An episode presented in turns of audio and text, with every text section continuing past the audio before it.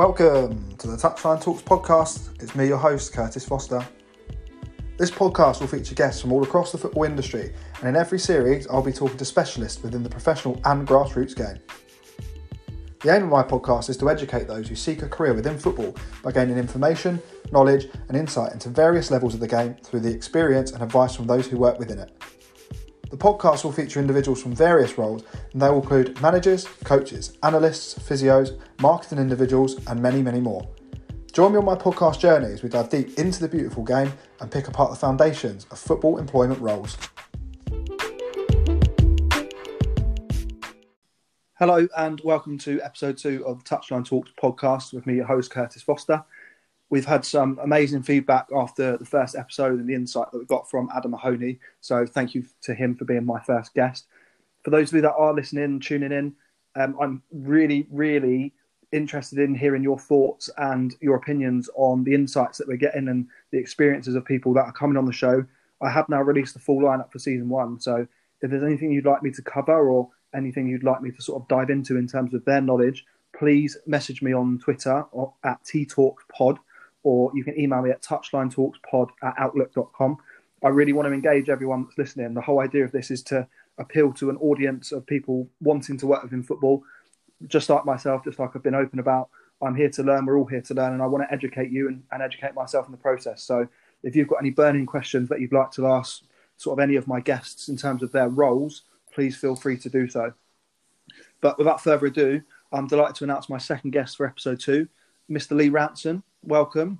Thank you, Curtis. Uh, thanks for having me on. How are you? Um, I'm very well, thank you, Lee. And I really appreciate in advance you coming on the show. Um, I'm sure you'll give us a great insight into sort of issues or queries that I've got regarding the grassroots and the professional game and the overlap of both with regards to coaching. Um, before we start and we dive into those sort of things, can you just give us a brief background on yourself? Who are you? Where are you from? How old are you? What exactly is it that Lee Ranson does? Cool. Yeah. Um, so I'm based in Sussex, uh, so uh, near Haywards Heath, pretty much between uh, Crawley and Brighton. Um, currently uh, under 10 coach at AFC Wimbledon. Okay, so obviously a professional academy that you're working in. How long have you worked within that environment? Uh, it's my first season this year, uh, so started in around June, July time last year. Okay, and is this your first professional club, or have you got previous experience? Uh, no, it's first first time in academy. Um, I've loved it. To be fair, uh, apart from you know obviously with the current situation now, um, where things have been put on hold, and you know football takes a back seat quite rightly. Um, but yeah, no, first season in, I've loved every minute. No, that's good, and, and it's important that you enjoy what you do, and, and this is something that I've echoed sort of in my short career and my short life. I'm only 26, and I've been coaching since college, um, so for about eight years now. And a lot of people say to me, "Why is it you want to do coaching?" And sort of when did you know that you wanted to do that? And I think sometimes in life you'll you'll try different things and you'll have these ideas in your head that this will work for you or this might work for you. But I think when you find that one thing that you really are passionate about, you really do care about, and you, and you feel like it's just a perfect fit, I think you'll know.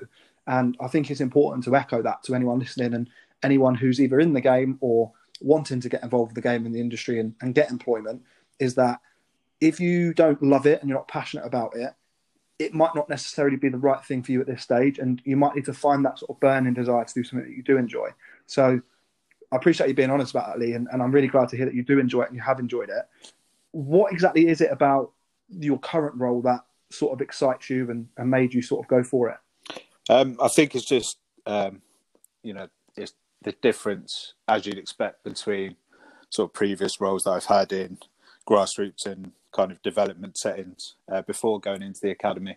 It's just the you know the level of detail and the the level of depth you can go into and working with one group of players throughout a season, um, and just you know everything that you have available to you. You know you're able to record your matches and watch them back and talk through things with the players. You get lots of contact time. You know, they they get well, not only the boys but coaches. You know, you get such a variety and such an amazing amount of experiences like this year that you know, as as a as a football fan, you know, as someone who's played football and enjoyed football pretty much my whole life, you know, it's just been amazing. You know, you just it, like you say, it's definitely important that you at times you do just sort of stop and look around and realize, you know, what you're doing.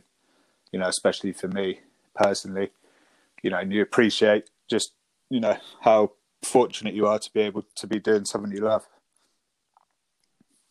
Yeah, it's massively important, and just again, just repeating what I said, it, it goes with any industry or any sort of employment or career route that you want to take. It's so important that people out there realise that there is so much more to life than sort of what you see on social media and all that kind of stuff. And when we work so much of our lives, I think I don't know what the statistic is. Don't quote me on this. I think it's about seventy-five percent of our, our lives we actually work. You do look at that and you think, people, no matter what age you are, it's never too late to start a career in anything. And that's why I wanted to do this. I want to push people that are considering a career, that are already in the career, and think, "Oh, I'm not, I'm not sure if, if I've still got the same sort of burning passion and desire." Figure it out because you don't want to spend 75% of your life and look back and go, "Well, I actually wish I'd done that. I had the skills to do that. I had the the belief in myself to do that, and and I just wish I'd sort of done it." This is the whole point of this for me. Is I want to push people to want to do it by hearing exactly about those experiences from other people. So it's really important. And again, thank you for sort of backing my point up on that, Lee, about about loving it and, and sort of enjoying it. I just want to follow on from one of the points you made in there about your specific role at the moment, um, because like you mentioned, you've spent a bit of time in grassroots. In fact, you spent a lot of time in grassroots, and as I obviously know you personally, um, this is something I was quite keen about when I thought about getting you on the show because this show and the reason I set up this podcast isn't so we can hear about um, sort of the the day to day running of like the, the, pro level and the top level. It's so we can hear a mixture between both, and and we can hear from people directly that are actually involved with both levels of the game, their journeys and and their thoughts of how they've done that and why they've done that and what they might do differently. And, and it's all about advice. But I want to link back to to one of your comments and focus on the pro side of it in terms of what you've got at the moment. And you mentioned about contact time with your under 10s, and you said that's something that you really enjoy how much contact time in a pro academy are you getting with an under 10 side? Uh, so for us, um, you know, I can obviously only speak for us at, at Wimbledon. I, I, believe I'm right in saying that it, it varies between um, the the category of academy that you are and the age groups. There's there's slight variations around it. Um, the a, a, general week for us looks like um, free training sessions uh, for an hour and a half, um, and a match day, and then you know occasional, you know there might be some kind of midweek things, you know midweek fixtures, um, additional to that, but a regular a regular standard week looks like free training sessions for an hour and a half, and then a match day on a Sunday. It's quite interesting hearing that three sessions a week. I mean, those that know me at, at the moment, I'm currently managing Mile in the uh, Southern County Combination League, and that's a senior level sort of side, obviously a voluntary role. Three sessions of an hour and a half a week, I would be absolutely buzzing with that contact time. To be able to get that would be incredible. So the fact that you've got that with under 10s is obviously amazing. How would that compare to some of the grassroots clubs and the grassroots levels that you've worked out? Is is that similar? Because I've always personally found it it not to be the same at grassroots because of the facilities and access. But how do you see it? You, have had some great experience within both sides. Uh, yeah, um, I think it's it, my experience is varied, so I'm sure it's you know it's varied for a lot of people. Um, the first first grassroots team I took, uh, looking at whew, about eight nine years ago, no, maybe maybe not as long as that, seven or eight years ago with uh, a local side to me, Cuckfield Cosmos. Um, took their under 15s for two years, so into under 16s. Then we trained. We had every every club trained on a Saturday morning, and um, the parents kind of chipped together to get us a third of a 3G on a midweek evening for an hour as well. Um, so that that's obviously a fortunate situation, and you know some clubs will be able to do that, some won't. Um, you know, purely for facilities or you know cost, whatever that may be.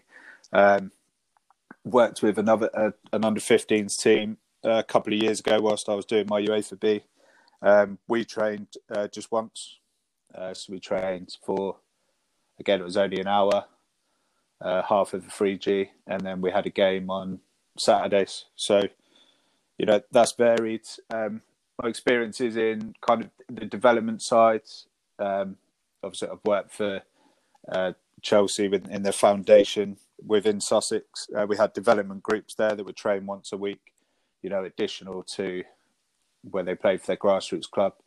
Um, we had an advanced centre as well, so where you know the best players we come into contact uh, with through all of our programs would come in. Um, the the first year that I, I, worked on that program, we had two training sessions uh, for an hour and a half. The second year, we moved to one training session for an hour. So a variety of you know contact times with different groups. How do you think the differentiating amount of time that you get in terms of contact affects the job that you can do as an individual? Um, it, you know, obviously, the, the more well, I say the more time, the better. Is obviously how you manage that time and you know what what you plan to do, and you you get more opportunity um, to you know use a variety of practices, a variety of approaches, a variety of exercises, um, which is obviously you know beneficial to the players. Uh, it's beneficial to you as a coach as well because you know it challenges you to make sure that you know every session the boys are turning up, they enjoy it. You know that they're getting what they need out of every session, and you know they're they're the challenges that you face. They're obviously good challenges to have, um, but you know we never have any problems with you know motivation or enjoyment. That's you know the the two two things you've got to make sure that you have you know in every session. For me personally, you know that's that comes with the territory of you know you're you're working with players to try and improve them, but but you you need to make sure they have that love of the game for as long you know as long as possible. Yeah, no, definitely, and and just like the, the coaches or, or any sort of people that work in, involved in the game, like we just said and like we said at the, at the beginning, it's about loving it, and most importantly, players need to love the game, and I'll link this back to something I saw a couple of years back, and I don't know if you remember this, Lee. I know it's quite public, but um, those of you that are listening that remember him, Tottenham left back Benoit Assou-Ekotto, he said that he absolutely despised football. He said the only reason he sort of got involved and started playing was because he was good at it at a young age, and he needed a way to sort of provide for his family. I believe was was the situation. And as someone who's obviously been obsessed with the game since I was probably ten, I honestly could not believe when I saw that that a professional footballer that played at the Premier League, the top top level of the game, was a good player.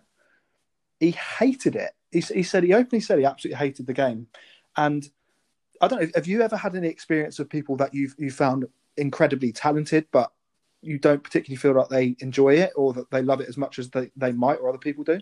Um, no, I don't think so. Um, I think you have there's variations, isn't there? You know, groups of people that you work with. You know, some kids are just so driven, so focused. You know, they they absolutely love the game. Some kids, you know, they they you can you can tell they don't take it as seriously in terms of kind of developing or pushing themselves, but you can tell they just absolutely love playing football. You know, then you've got the kind of the flip side of that where you know kids that that love it so much, you know, and they they want to do the best, and they you know they get they have their frustrations, you know, when they don't win games or when you know things don't come off that you know that they they want to have those experiences. Um, you know, I've I've had you know that whole that whole spectrum really of kind of behaviours and things like that, but I, I don't think I've ever no nothing springs to mind immediately, so I, I'm gonna have to say no on that one. I don't, you know.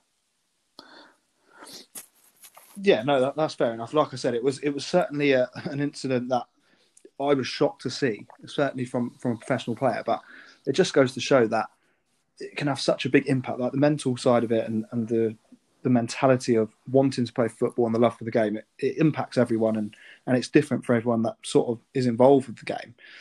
I want to go go back a minute to um to what you were talking about a minute ago in terms of your experience and stuff and something that sort of stuck in my mind from that from what you were what you were saying. It was all really interesting and something really key that I think you've raised, and it's something that I, I would like to discuss with you and get your views.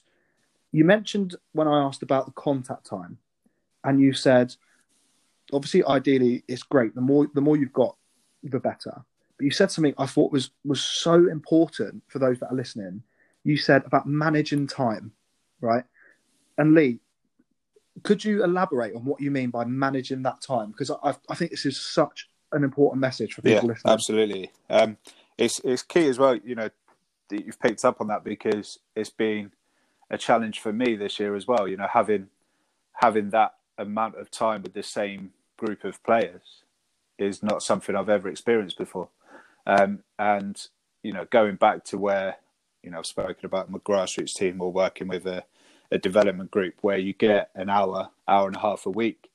Um, you know, my my preference then was to you know take a, a games based approach. Um, you know, through small sided games and um, you know practices like that where we were playing what looked like the game of football in its you know in its fullest form as much as possible. Um, so going from that into an environment where you've got you know four and a half hours of training time and a match day was a challenge for me because I was not stuck in stuck in my ways or stuck in um, you know my preferences to how I wanted to do practice, but um, having to then you know th- consider a wider range of um, you know practice types and activities that you know we can do.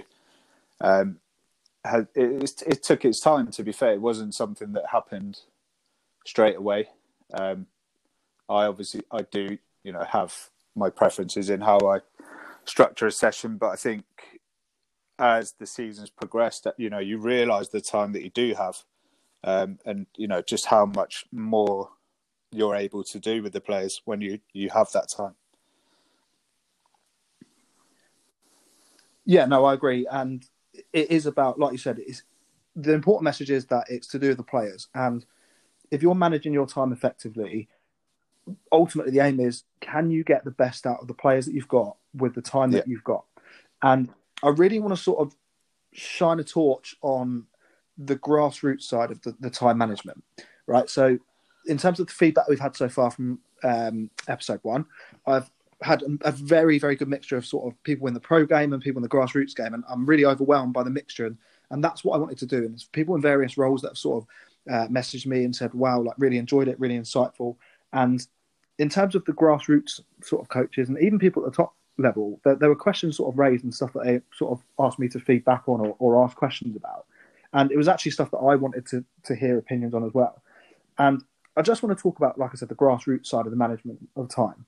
And in terms of my experiences within that, I think we've all done the same. When we when we've gone into a club, we we probably see sessions that we see online. Uh, there's obviously great resources on YouTube, on Twitter, and stuff now, and we think, oh, I like the look of that. I'm going to give that a go in my players. And I'll get your opinions on this immediately because I'm sure you've probably got a lot to say on it. But in terms of that time management, how would you best advise grassroots coaches that either are just starting or have, have been doing it for a year or two, but aren't necessarily what you'd call football people. Because uh, there's something I need to I need to say because it, it's something that I'm really passionate about. If you are a volunteer within grassroots football or even professional football, you are the real MVPs. All right, and I, I think Lee would back me up here anyone who volunteers to, to work with youngsters, to work with a group of people, to aid them, promote their best interests, and to offer them an opportunity to play a sport that they love, you are already an incredible person in my eyes. I think volunteers are so underrated within sport, within football.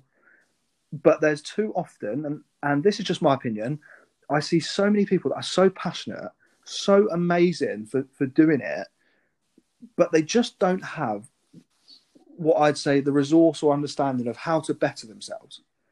How would you advise Lee people like that who, who are doing an incredible job? How do you go and better yourselves as a grassroots coach? Where do you find resources, and, and what did you do when you were in the grassroots game to to give grassroots players that unbelievable content? Sure. Um, I fully back you up on that as well. Um, you know, obviously being in grassroots, um, I've worked in schools you know, a lot of the time in it's my main my main employment is in a secondary school, and I've worked in secondary schools, um, doing after school clubs. You know that if you know you are a grassroots coach and you have that one training session, one match a week, you know you'll have kids in your team that that is their one thing that they look forward to most, like every single week, and you provide them that opportunity. So I, you know, absolutely having been there, and you know knowing people that do it, and like you say, I, I fully back you up on that uh, massively. Uh, in terms of you know my coaching and the, the kind of journey I've been on in trying to improve, you're right. There, there's so much out there. There. There's more out there now than you know. Even when I started and I started coaching, you know, like I said, probably about eight or nine years ago um, with the grassroots team, and from then to now, there's just so much more information out there.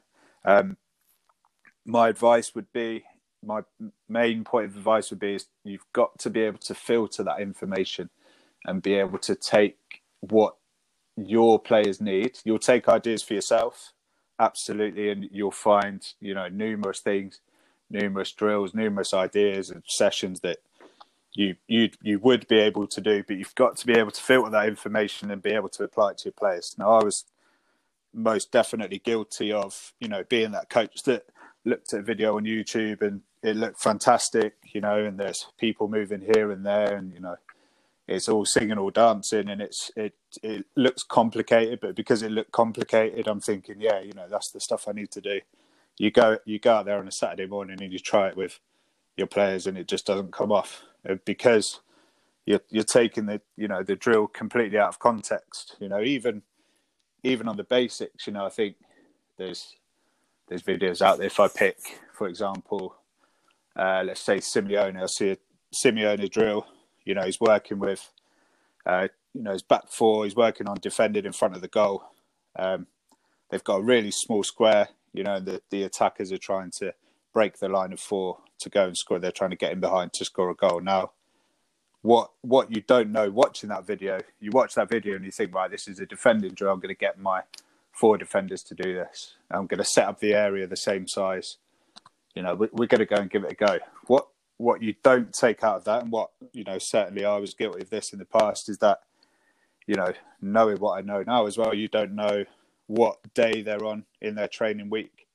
You know, because the area is small. You know, they might be that's the day before a game. There might be a day after a match day as a recovery session. So that's why the area is the size it is.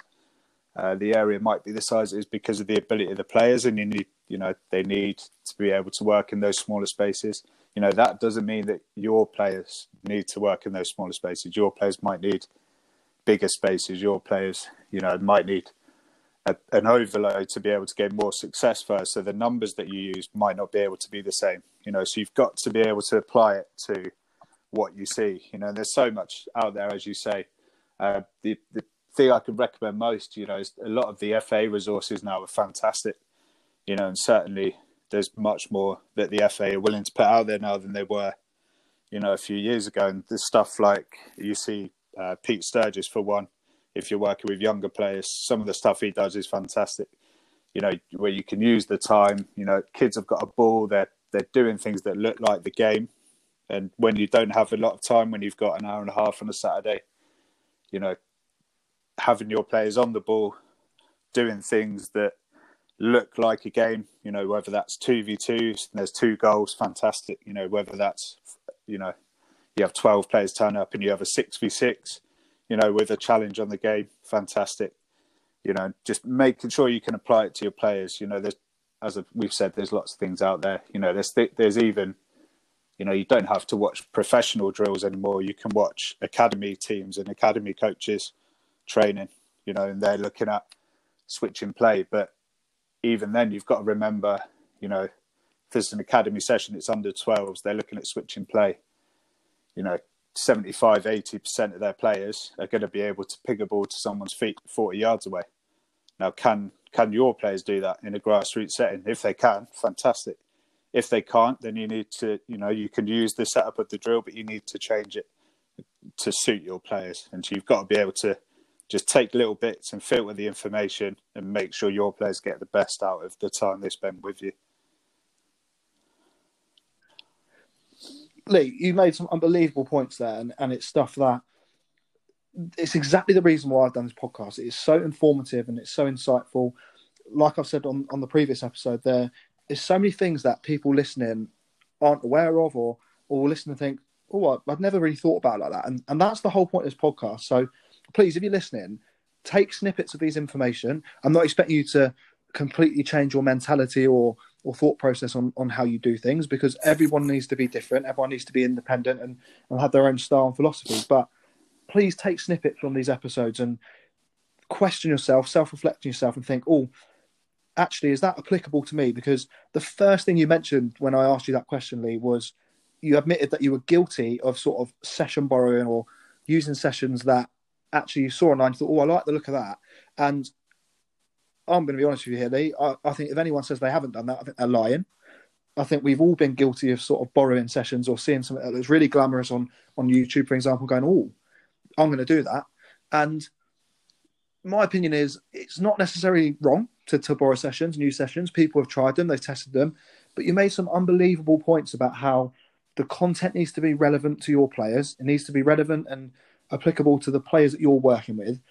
There are certain sessions. You mentioned the Simeone session, and my word, what a coach! So, again, going to be controversial. I hope I don't lose any followers or fans from this, but I'm a Liverpool fan, and obviously we've been knocked out by Atletico Madrid this season in the Champions League, and I saw so many people on social media and stuff saying, "Oh, that's not the right way to play football," and and that's not football and all this. And I thought, am I watching a different game? Because I just watched a masterclass, and I'm a Liverpool fan, and I watched that and thought, wow. So I'm glad you referenced his sessions because if you haven't seen them, he's obviously an incredible coach in terms of the way he sets his teams up to defend. So if you're listening and you haven't seen any of his sessions, go on YouTube and have a look at Simeone's sessions and and just remember that they're relevant to the players he's working with. So some absolutely incredible ones. And you, you mentioned also, Lee, that not only the pro game, but there's also now resources available for academy sessions.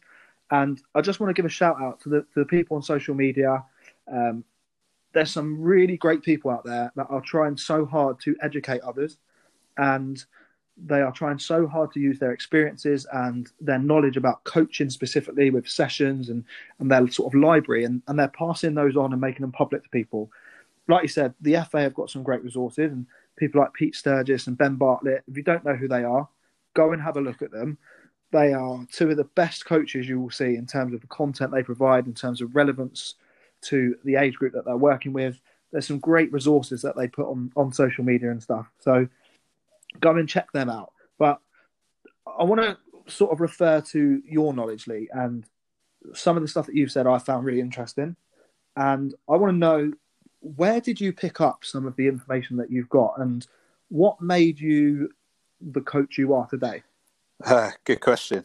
Um, I think experience, um, you know, and just the amount of you know sessions I've done and the amount of the variety of teams that I've worked with. You know, um, as I've said before, I've worked with under 15, under 16 players. You know, I've done after school clubs for kids, you know, that are five, six, seven years old.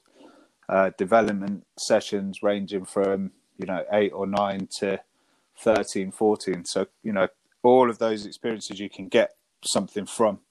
Um, the key the key part of that is just being able to reflect on what you do and you know being able to be honest with yourself and look at yourself first as a coach um, you know if a session doesn't work you know you're not getting in the car and driving home and thinking oh the you know the players didn't listen to me they didn't get it so and so kept doing this wrong you know he wasn't listening to me but you've you've got to start with yourself first and say okay was the session relevant you know did they understand it was it pitched too high was it pitched too low was it too easy so they were bored and they were messing around um, you know were they getting out of it what they wanted you know did they have a chance to have lots of goes at something? Did they have the ball at their feet a lot of time? Did they get a chance to play the game? Or was it a session that was more for me? Was I talking too much? You know, was it too much about me wanting to put on, you know, this great, I've got a new idea, I'm going to try it out. And was I pushing it too much? Was I forcing it? Should I have seen earlier that, you know, this session wasn't working and should I have changed it? And I think through all those experiences, you just build up, you build up knowledge and you build up, um, you know just ex- a, a, way of being able to look at a session and just instinctively knowing you know how to change and adjust it to get what you want out of it you know if the kids are a bit sluggish and a bit slow. You know, can what can you do personally? Does it have to be something that changes in the setup? Does it have to be something you do? Do you have to drive the session more with your voice and just getting out there on the grass and just practicing, practicing is is it's the way it's the way I've done it, but it's the way I had to do it because you know I've come through grassroots and done you know the badges and followed the coaching pathway. You know that that's my journey, and my journey is going to look different to someone else's journey. Um, but you know, I'd hundred percent recommend getting out there and practicing what you do, but just making sure you're doing it in the right environment. You know, making sure it's somewhere you know that you can progress and the the biggest thing for me over the last couple of years, you know, it's being in an environment where you start to meet people, you know, and you start to meet like-minded people that have, you know, similar ambitions to you, you know, similar love for the game, a similar love for coaching, and you know, they have not the same experiences as you, but they have things that they can offer you. The most improvement I've made as a coach um, is in the last couple of years, just where I've built a network of people around me. You know, it's not many people. It's you know three, four, five people that I talk to on a regular basis, and being able to share things with them, um, just talk generally about ideas and what they've done before, and just people that you can go to that can offer you advice and can be honest with you. You know, is massive. Um, so those two things have you know obviously the time spent coaching and having the right people around you um, is massive. You mentioned about a network of people around you, and I mentioned on a previous episode, on, on episode one, when I spoke to Adam, and I, I, made an opinion, and I gave an opinion that I personally have seen uh, lower qualified coaches that are often, in my eyes, uh, further along the line and actually better developed than higher qualified coaches. And you just mentioned about your network, and you said it's not that big, but actually you're around ambitious people, like-minded people, people that you think obviously can benefit your development. And in terms of that networking, Lee, where where do you meet these people, and what have you sort of done to source these these like-minded people? Is, is it through courses? Is it through social media? Is it through word um, of mouth? How have you done it? I've probably been lucky, you know, just in terms of where I've fallen in my coaching roles and the people that I've met uh, within them. Uh, to be honest, as I've said, it that was only probably from two at a push three years ago that I've really started to meet people. Because before that, um, as a grassroots coach, I spent most of my time coaching on my own. Um, in other coaching roles, you get it's very similar. You know, you you, you jump jump in the car, go to training, do your session. You finished, you jump in the car, you go home, and most of the start of you know my coaching was just me, and I just had to reflect on my own. So um, it's difficult to meet those people because you you do meet a lot of people, um, and you know on courses and things you you do get to speak to people, you get to connect with people, but then you know maintaining those relationships can be quite difficult at times, just purely for you know time and location basis. Um, I've just been very lucky um, in you know the environments I've worked in the last couple of years that I've you know found people that I've been able to connect with and you know share ideas with and build relationships with. Um, I don't think there's. I I think you should seek those people out, but I've been very fortunate that they've you know almost fallen into my lap. So I, I'm probably not best placed to you know be able to suggest where where you can find these people. Um, but just just be aware that when you do, you know, you, you do find, you know, that person you sit down and you've had a conversation with them on a course or something like that, you know, do do try and make more of an effort. I was probably guilty of. I probably would have met more of those kinds of people if I'd have maybe put myself out there a bit more and been a bit more forceful in trying to maintain contact. So looking back, that's probably something I'd do a little bit differently. Um, you can meet these people anywhere. So I'm probably not best placed to advise people. I've been very lucky um, just to find those people in the last couple of years.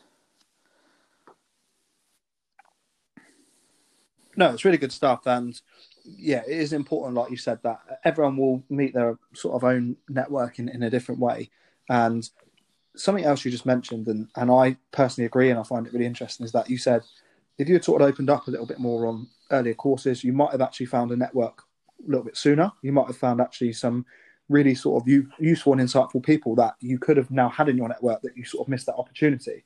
And I think a number of factors will cause that. When you're obviously a young coach, you're enthusiastic, you're excited, you might go on courses, but you still might have those sort of nerves and you think, oh, their experiences sound like they're so far ahead of me. I'm not sure I'm in the same category. But one thing I would advise to anyone going on courses, and I like to think that I've always done this, doesn't matter who you have on your course, uh, whether it's the tutors or whether it's the, the fellow candidates on the course, be open minded because if you take one bit of information away from a course, whether that's from a tutor or a fellow candidate, you have learned something. For me, that course is worthwhile. It only takes one bit of information. And with regards to this podcast, I'm not an expert. I'm not an expert in football. I'm not an expert in coaching. They say, what is it, 10,000 hours, they say, to, to study something, to officially class yourself an expert. And I'm significantly far from that, right? So it's all about learning and developing. So if you're listening to this, even if you take 10 seconds of each episode that I'm putting out and you think, oh, that changed my mindset, that's asked, that's asked questions in my head that's made me think about something, or I didn't know that. For me, my job's done. It's the only reason I set this podcast up. It's to educate you all, educate myself, and be open minded with that. Be open minded when you're listening to these podcasts. Lee is one of many, many, many coaches, and he is not putting his points or his views across to say this is the right way to coach, this is the right way to do this. This is his opinion, this is his advice. So take his advice, take snippets from it and, and see if you can add it to your own sort of development. In terms of actual content and courses you've been on, Lee, so so we'll go back to that. What courses do you feel you would sort of put your development down to and say that really did change my mindset? That really did yeah. make me a um, better, better coach. I've got an answer. I just want to jump in on that, just the point you just made, just before I answer that, if I can. Um, just just because I think it adds to please do um, you know what I've said and what you've just said. Um, funnily enough, on the level two course that I did, um, which I did in 2013, which is a year year after I moved up to Sussex from Devon, where I grew up.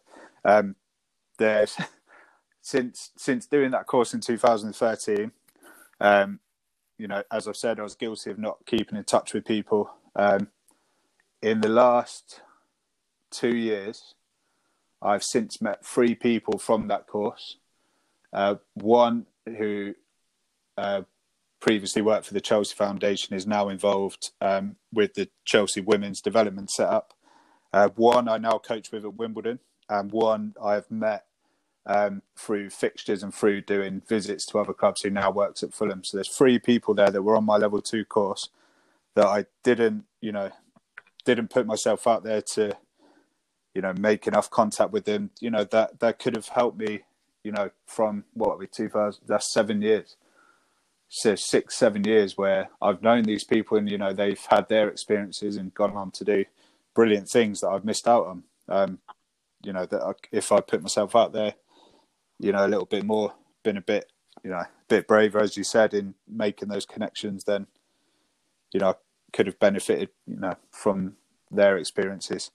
Um, in terms of courses, to answer that, um, the big change for me um, was doing the youth module courses. I think at that time, as I've said before, where I was a coach that kind of researched drills and took them from, you know, books and the internet and stuff like that. The youth, going on the youth module courses, which I don't think run anymore. I think they've been put in with the level one and level two courses.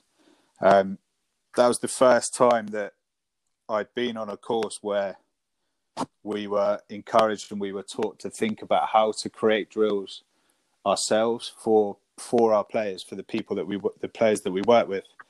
Um, that was a, from that moment. I, you know, obviously still look at drills and still take ideas, but from that moment, I'd say 90 percent, ninety five percent of the stuff I did from doing the youth modules was driven by myself and driven by my players that I worked with and driven by my own ideas. You know that that course was absolutely massive for me. yeah, the youth jumping in on the on the youth module thing you mentioned.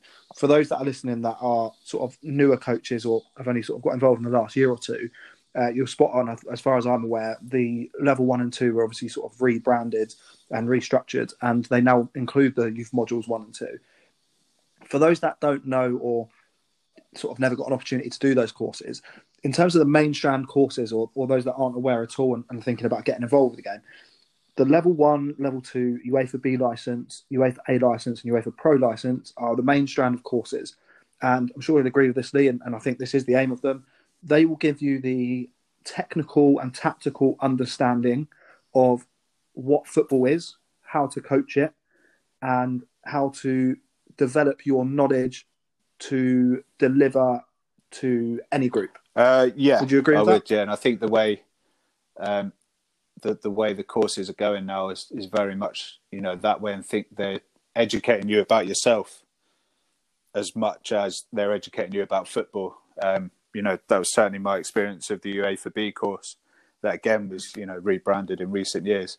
That you know a huge part of it, and a huge part of the youth modules was you know discovering, you know, going back in your experiences of football. You know, the coaches you've had previously who've influenced you and how you view the game you know, so getting that understanding of yourself is, you know, very much more considered now than it used to be.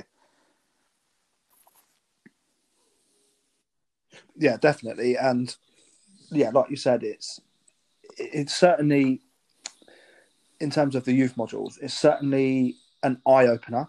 So, following on from what I've just mentioned about the main strand courses, those that didn't obviously do the youth modules, they were subsidiary courses, and where I feel the main strand gave you the sort of tactical and technical knowledge, the youth module sort of gave you the social psychological knowledge to take all that information, implement it into your individualistic coaching, into your individualistic environment. Uh, so I think they were themed. Uh, again, don't quote me. I'm, obviously, it was a while ago I did them, but one was about creating an environment and a culture, and one was about developing practices. So, like you said before, Lee, and these courses were so pivotal in my personal development as well. And those that are new com- new coaches, upcoming coaches, now they are merged into one. You are very, very, very lucky because you're getting two unbelievably sort of informative courses merged into one. So they are really, really good. Just go in with an open mind. In terms of other courses, Lee, not sort of necessary FA run courses, are there any sort of different ones or external ones outside the FA that you've sort of undertaken um, yourself? Yeah, so I'm currently, um, currently doing a master's course in uh, performance football coaching. Uh, that's with St Mary's University at Twickenham. It's a distance learning course, um, so I, you know, have been able to do that um, alongside the work I do now. Um, obviously, with it being a master's course, you know, you need to access a, a degree course first. You know, I did that many many years ago now. Um, I started my degree was actually in sports therapy, um, which I you know never really went on to use. Um, however, you know a lot of the content that was on the course, you know about understanding the body, understanding you know rehab and strength and conditioning, and working with athletes individually and the psychology around that, that all benefits me now. Um, you know, so if as you say, you know you are a young a young person or you know, or an older person, you know, I 100% recommend, you know, going to look into the theory side of coaching as much as you can because it's so interesting. The reason the, the reason I wanted to do it was was for two reasons. One, because I felt like I was getting to the point in my coaching journey where it was it was almost like a now or never, and I was like, right, I really need to make this push, make this jump into academy football. What's going to help me maybe stand out you know, on my CV from other people. You know, it was the idea to do that. Uh, the second part of it was purely because, you know, all those years of experience that you have and that you build up, you know, I never really understood the theory behind it. You know, you get told, you know, about certain practices and what they're good for and, um, you know, things like that. And understanding the theory, you know, and the research that goes into, you know, what what practices work best in which situations, and, you know, and how how to execute them properly and things to consider. Um, that was absolutely massive for me, along with you know the other content of the course as well. You know, where we look at um, we've looked at analysis, we've looked at coaching cultures, you know, and um, your relation and managing your relationships with people, which is um, massive. You know, again, we've spoken about it on meeting people at courses, but you know, the higher you go, you have to manage a, huge amount of you know relationships with players, parents, um, other members of staff, etc. And you know, the the content around that was really interesting as well. Obviously, things like that, you know, either you don't want to do a degree or you know might not be accessible to people. Um, CPDs, you know, they're another another source. Obviously, you know, you said about not mentioning kind of the FA stuff, but CPDs are run, you know, by lots of different companies now. Um, there's a lot of them. Again, you know, you, you have to filter the information you get in, and you're not, you know, due to time constraints, you're not able to access them all. Um, there's there's a lot of stuff out there. Um, you, it's it's one of those things you've just got to kind of take in as much information as you can. You might sit there for an hour and not take anything. Like you said earlier, you might go to if you take one thing away that you can add to your coaching, it's beneficial.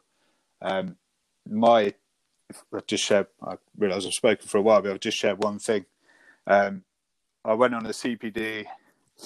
Would be maybe a year and a half ago. Um, there was a local one, and it was um, with a coach who was at Lewes FC. I believe Fran Alonso. I believe his name was. He worked with Pochettino at Tottenham. So he was at Lewes. I think he's now at Celtic women's team. Um, I went to a CPD with him, and you go to CPDs and you think, or you go on, you know, you ask to visit an academy because you want to watch their coaches, and you go there with all the expectation that you're going to see something, and you're going to see a drill that you're going to take away, and it's going to blow your mind. But in my experience, you don't.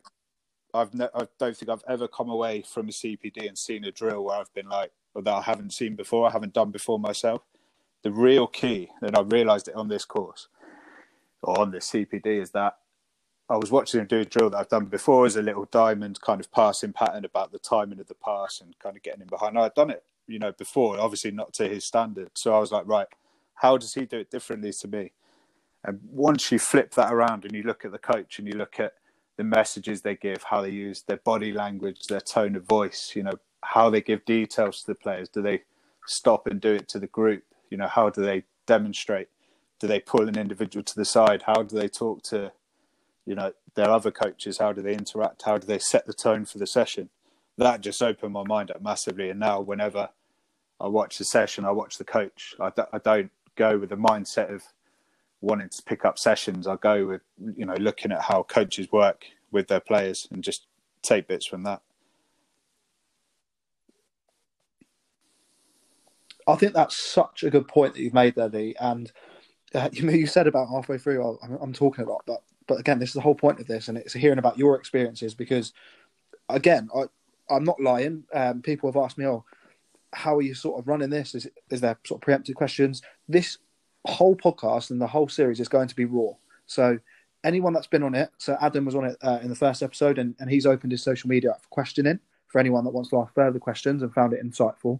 This is all raw, and I myself have made it very open that I want to learn as well. I'm sitting here and I'm listening and I'm picking little informations and even mentality and mindset changes that you've made. I'm sitting here thinking, yeah, do you know what I'm learning from that? I'm, I'm learning actually, have I done that? I'm, I'm, sitting here thinking, well, have I done those things? Is that something I need to sort of do a little bit more? And and I think it's so insightful to hear that kind of side of it. And and thank you for sort of diving into that for us. With regards to that CPD event, um, let's try and talk on that one as well. You mentioned that uh, the, the, gentleman that sort of delivered the course, uh, Fran Alonso, you mentioned. I know he's obviously quite um, well known within the women's game at the moment. He's moved around for a couple of clubs. He, like you said, was working with Pochettino. Um, for me personally, as, as a young coach, Pochettino has been incredible to watch over the last couple of years.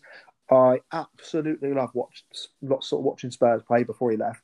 Um, some of the, the ways he set his teams up, some of the points he put across to his team and, and the way he set them up was just unbelievable. And I learned so much from watching him. And you yourself, Lee, have just said that you've had access to someone who has worked with one of the best coaches in world football. And was that CPD no, event was, uh, costly? Don't mind asking, uh, or, was it a free? It might have been five pound, maybe. It might have been five pound. It was run by five pound, um, and ooh, I'm 99 percent sure Sussex FA put it on. Um, obviously, because the the club he was working at at the time. Um, it it wasn't you know if if, if I'm going to be critical of you know and I've been in and around um, you know sort of county FAs and things like that and they they do get frustrated with the you know the lack of uptake on CPDs now this if there's a unique selling point of a course that you've got a coach like you say that has worked with someone like Pochettino it's five pound and it's within your county. This course wasn't full up, by the way. You know, I'm. You, you have to question. You know, obviously people have commitments and you know fitting in with work and stuff like that. But opportunities like that, if if you become aware of them, like you, you, this is, sometimes it's just sacrifices you've got to make. You know, and it's that was you know at a time where uh, myself and another coach I worked with at the time we went along uh, because of the work we were doing. You know, I worked all day in the school, and then every evening I'd go out coaching. Um, so it was staying late. It was it was another late evening adding that on, but it's just such a good opportunity, and you've just got you've just got to take them. And just sometimes it's a gamble. Sometimes, like I said, you go to a CPD and you won't get anything out of it, and it will put you off. But you've just kind of got to, that's that's football. You've just got to persevere with it, and like you say, you you take one idea away, and you've you've got to see it as a success if it can improve you as a coach. Yeah, going back to what you just mentioned about uh, the the FA, and, and obviously you gave your opinion on that. I see a lot of stuff myself, and, and a lot of people sort of voiced it very publicly that there's either not enough courses available or yeah. the cost of courses is a barrier. I I'll be open and I'll be honest here, and I'll say to those listening that I personally think for my development, I need to get on more CPD events because every single time I've gone on a course or an event, I've not gone on a single one where I haven't learned something. So for me personally, it's like you said, you need to make sacrifices. If you want to develop, you need to work hard and, and you need to take responsibility for your own development. As much as you can bounce ideas off other people, you can sort of look at the FA and say, well, uh, what are you doing for me? Look at yourself first. What what are you doing to develop your own personal your coaching or whatever role it is you're in, what are you doing to better yourself? And for the sake of five pounds, I mean that I don't want to talk about people's finances, but yeah. for the sake of five pounds, I'd like to think that that's a course that should be full up. Yeah. Um, certainly with the content that you you've sort of explained comes with it. And for the final topic, Lee, just for the last couple of minutes uh, before we do the sort of final feature and, and we close off, I just want you to discuss one thing that hasn't actually come up yet, but you, you just sort of briefly touched on it. You uh, am That's I right correct, in saying yeah. you're not full time with, with your role at Wimbledon? Right. How do you balance your full time role, whatever it is you do in the day, if you, if you want to talk about that? How do you balance that with years of uh, courses, coaching and grassroots, yeah. um, making that step up to a professional club? How do you balance that time and how have you done that to to get to where you are today? Because it doesn't matter how old you are, doesn't matter how long you've been coaching. If you've to a position where you feel like you've progressed and you've progressed and you've progressed and, and you've then ended up getting to the, the pro game, it's a great achievement. It doesn't matter if that if that's the level that you hit and, and you think, well, I'm not ready to go further or I'm not quite I'm not quite talented enough to go further, but I love what I do, then you've achieved something. How have you got to the point? Because I know you love your role. How have you got to that point and and what would you advise is is a good way to sort of balance sure. and manage um, your time within day to day life? If remind me if I don't if I don't say it, so I'm going to try and answer your question and pick up a point that you just mentioned about uh, the courses and in particular the UEFA B. So if I don't if I don't get around to that, just remind me to kind of chat that in. Um, uh, in terms of my managing yeah, no. um, myself and my time, um, very early on, you know, it was grassroots stuff is you know weekends and then as we said, you, you know have the odd evening. Um, from the from the moment I realised I wanted football to you know I wanted to try and make a career out of it. Um, unfortunately, it's just you know it's one of those things where you you just because of the, the nature of football is you know it's it's evening the weekend you know that's the reality you know, I, I, you, I can't emphasize that enough. Like you, you, you don't. There's two things. You don't get into football. One, to make money. Obviously, you do make money, but you know, you, you don't do it for that. You you have to have a love of what you do. You know, and working with people and working with kids. You know, it's it's hard to to make a career. You know, it really is. I, I can't I can't express that enough. And I I do I, I have a slight you know bugbear with things where you know there's a you'll see a manager or a, a professional coach, you know, an assistant coach or whatever that may be, and you hear the same stories all the time. It's like you know, I you know I had a job and then you know I did did this session and then someone saw me and all of a sudden three years later I was working with the first team. Like that that doesn't happen very often. And putting in those hours and putting in the evenings and the weekends, that you know at times that's that's difficult. At times you think, am I you know why am I doing this? You know you have that conversation with yourself. At times you'll feel like you're getting absolutely nowhere. And, you know, I'm sure, you know, I I kind of got to the point where I was I, I, was all in. So I just had to keep going, you know, I had to keep working hard, I had to keep believing that, you know, what I wanted to happen would come. But I'm sure, you know, for every every success story there is, I'm sure there's lots and lots of people that have, you know, changed their minds on careers. They've either given up or they've just, you know, they've gone back to, you know, just working with their, their kids team, you know, or what, whatever that may be, and just taking a different path. Um, just just be aware that it's hard. It is hard, and I'm, you know, I can't sit here now and say that you know everything I've everything I've done has got me to this point. You know, I understand that I'm very fortunate to be in the position I am, and yes, you know, I've put in put in the hours. You know, I've worked every night of the week and weekends for three or four years. That that doesn't mean that because I did that, I got this role. You know, I'm I'm very lucky that, um, you know, that how I come how I came to hear about that. You know, Wimbledon were hiring coaches. Um, you know how I got into contact, you know, with the club and just how things fell into place for me. I'm very fortunate. You know, I can't express that enough. Unfortunately, because the coaching pathway, because of what football is. You know, you have to. Uh, I don't want to say. I have to say, I suppose, jump through the hoops. You have to do your one, two, you know, your your UEFA B to get to that stage. That's the coaching pathway. You know, you've got to do that, and you've got to be willing to sacrifice your evenings and your weekends because it is a sacrifice. You know, having a have you know my daughter's now three months old, four months old. Um, you know, putting in the evenings and the weekends. You know, I've been very fortunate that, you know, I, I say very fortunate because the situation now.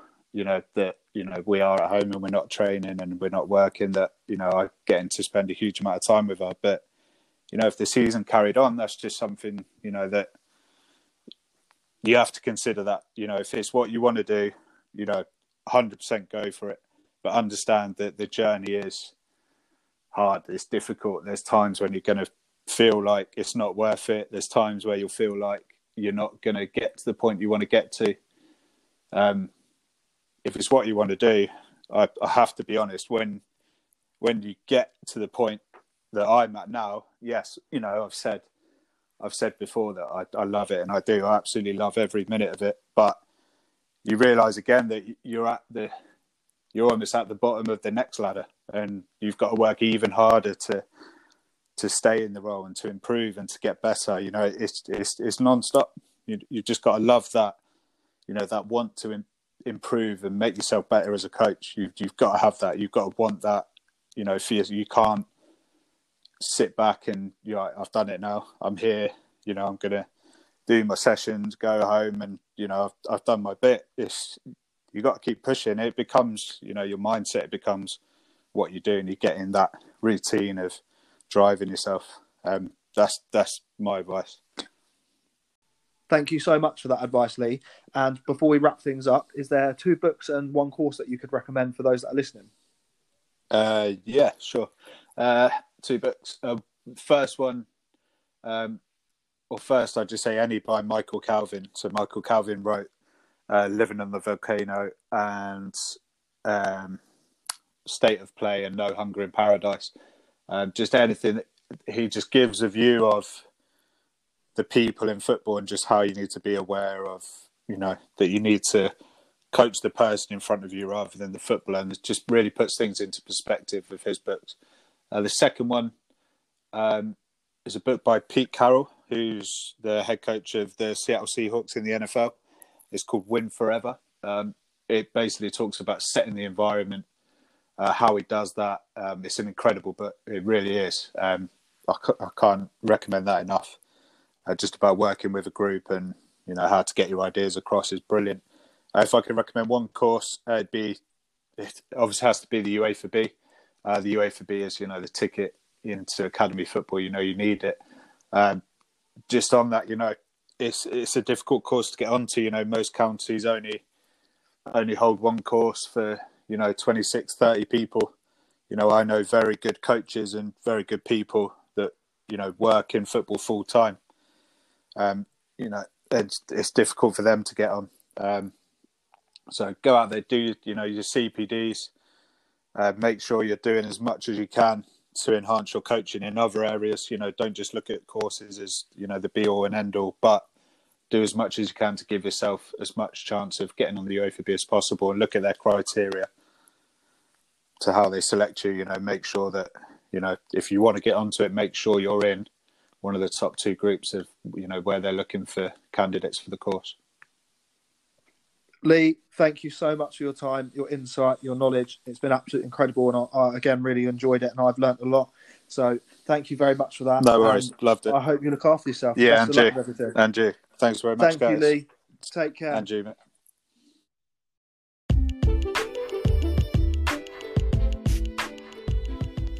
Thank you for listening to this episode. I hope you enjoyed it and found it insightful. If you'd like to be a guest or if you have any topics that you'd like me to cover in future episodes, either DM me on Twitter at ttalkspod or email me at touchlinetalkspod at outlook.com.